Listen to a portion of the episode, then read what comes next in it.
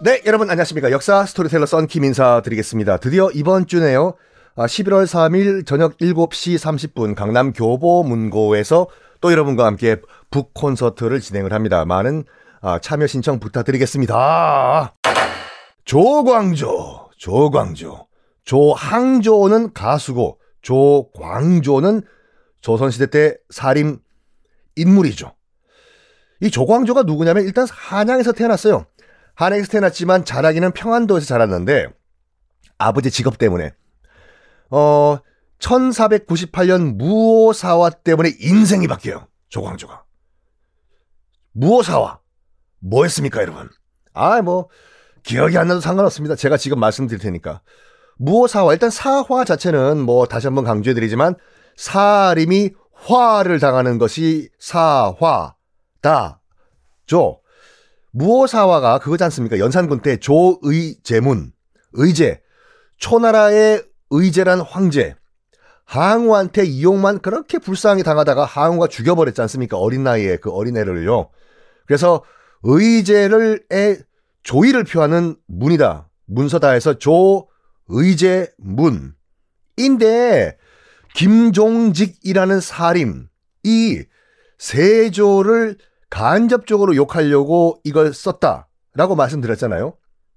세조도 자기 어린 조카 단종을 죽이고 권력을 잡았으니까 약간 빗댄 거죠. 연산군이 조의제문 이거 딱 걸렸어. 이거 명분으로 살림들 다 잡아 죽여!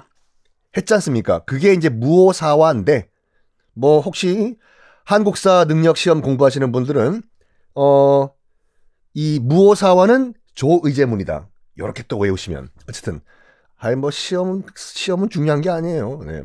시험 때문에 역사 다 망쳤죠, 솔직히. 그때 무오사화 때 가장 큰 피해를 당했던 사람이 김종직이란 사람이었죠. 요거 살림이요. 다시 한번 제가 쭉 리스트 한번 말씀드릴게요. 외워두시면 굉장히 편하거든요. 일단 살림이란 자체는 길재, 고려말, 조선초에 길재라는 인물이 나는 말이야. 아니 나라를 없애고 새로운 나라를 만든다고? 나는 그거 아니라고 생각해. 난 동참 못 차겠어. 길재라는 사람이 킬방원, 이방원이랑 같이 공부했던 친구거든요.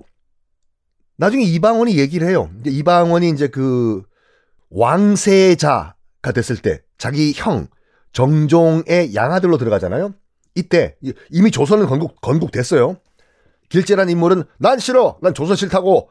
난 고려가 좋아. 잘나가던 고려를 왜 망하게 해. 나 안 해. 그러면서 산속에 들어가가지고 공부만 합니다. 길재가. 이 길재가 살림의 원조예요. 그때 기억나시겠지만 이방원이 자기 친구가 자기네 집안이 만든 조선을 거부하니까 쌀도 보내고 음식도 보내고 벼슬도 보내고 했지만 길재가 싫다고 난 다 필요 없고 너희들 조선 마음대로 해. 나는 숲속에서 난 공부할 거야. 이게 길재였잖아요. 이 길재부터 쭉 제자들이 살림의 전통을 이어갑니다. 길재의 제자는 김숙자 남자예요. 김숙자의 제자는 김종직 죽었던 이 김종직의 제자는 김굉필이라는 인물입니다. 여기까지만 외우시면 편해요. 길재, 김숙자, 김종직, 김굉필. 이 김굉필이라는 인물이 살림이죠 당연히요. 무오사화 때 어떻게 엮여가지고 조의제문 그때요. 연산군 때. 당연히 잡혀갔겠죠. 자기 스승님이 김종직인데 야! 너 누구야? 니네 너 김종직 제자지? 딱 걸렸어. 야! 다 들어와! 김종직의 제자들도 싹 다 유배를 보내지는데 선생 잘 만나야 돼요. 김굉필도 선생이 김종직이라는 이유 때문에 평안도로 유배를 떠납니다. 그때 평안도에 누가 있었냐? 그렇죠. 조광조와 그의 아버지가 아버지 직업 때문에 평안도에 있었어. 아버지가 김굉필이라는 어마무시한 학자가 자기 집 근처로 유배를 온다는 소식을 듣고 그때 조광조가 17살이었거든요. 아들아, 내 아빠 아버지랑 어디 갈 데가 있다. 신발 신어라. 네, 아빠. 17살 조광조를 데리고 쫄래쫄래쫄래 김굉필, 유배 와 있던 김굉필, 같은 평안도니까 찾아가가지고 아들을 좀 부탁을 합니다. 선생님, 김굉필 선생님의 그 명성은 정말 익히 들었습니다. 인사드려라. 김굉필 선생님입니다. 안녕하세요, 조광조라고 합니다. 그래가지고 자기 아들을 맡겨요. 과외 선생 좀 해달라고. 여기에 김굉필이 굉장히 감동을 받았다고 해요. 왜냐하면 나는 지금 놀러 온 게 아니라 김굉필은 유배 온 거잖아요. 죄인으로. 그래서 나와 가까이 있으면 불똥 튀어요.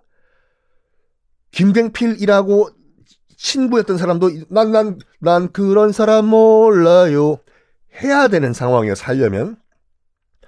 그런데 오히려 찾아온 거잖아요. 그 조광조 아버지가. 선생님, 우리 아들 좀 공부 좀 시켜주십시오. 감동을 한 거야. 우와. 알겠습니다. 뭐 아드님 조광조를 내가 아주 열심히 가르치겠습니다. 아이고. 이래서 스승과 제자가 돼요. 김굉필의 제자 조광조. 17살 조광조. 그래서 하늘천 따지부터 공부를 하기 시작하는데 조광조가 김굉필 밑에서 이게 또 일화가 하나 있습니다. 재미있는 일화가. 한 번은 김굉필의 엄마가 아들이 유배 갔으니까 얼마나 마음이 아프겠죠, 엄마는. 그래가지고 엄마가, 김굉필 엄마가 아들 먹으라고 꽁고기를 말려가지고 육포. 이거를 유배지인 평안도로 보낸 거예요. 아들아, 잘 지내니? 엄마가 정말 꽁고기를 바짝 잘 말렸다. 꽁육포 맛있게 먹어라, 아들아. 어머니가 보내신 꽁육포. 감동이었겠죠, 김굉필은. 어머니, 불효자식 용서하십시오. 어머니, 꽁육포 맛있게 생겼네. 그래가지고 이거를 좀 더 말리려고 이제 그 평상에 이렇게 쭉 올려놨는데 이거를 미야오 검은 고양이가 와서 먹어버렸네. 냠냠냠냠냠냠냠냠. 오, 꽁육포 마마마마마. 이걸 보고 김굉필이 격분을 해가지고 유배를 가도요. 유배 종류가 여러 가지가 있거든요. 우리가 보통 사극에서 보는 집 밖으로 못 나오고 하는 건 위리 안치라는 유배예요. 그건 정말 못 나와요. 집 주변, 초가집 주변에 쌀이나무 울타리를 쳐놓고 못 나가게 하는 최악의 유배가 위리 안치고, 이 김굉필은 여정도 부릴 수가 있었고 나름 괜찮은 유배였어요. 여러분, 이 꽁육포 어떻게 됐을까요? 다음 시간에 공개하겠습니다.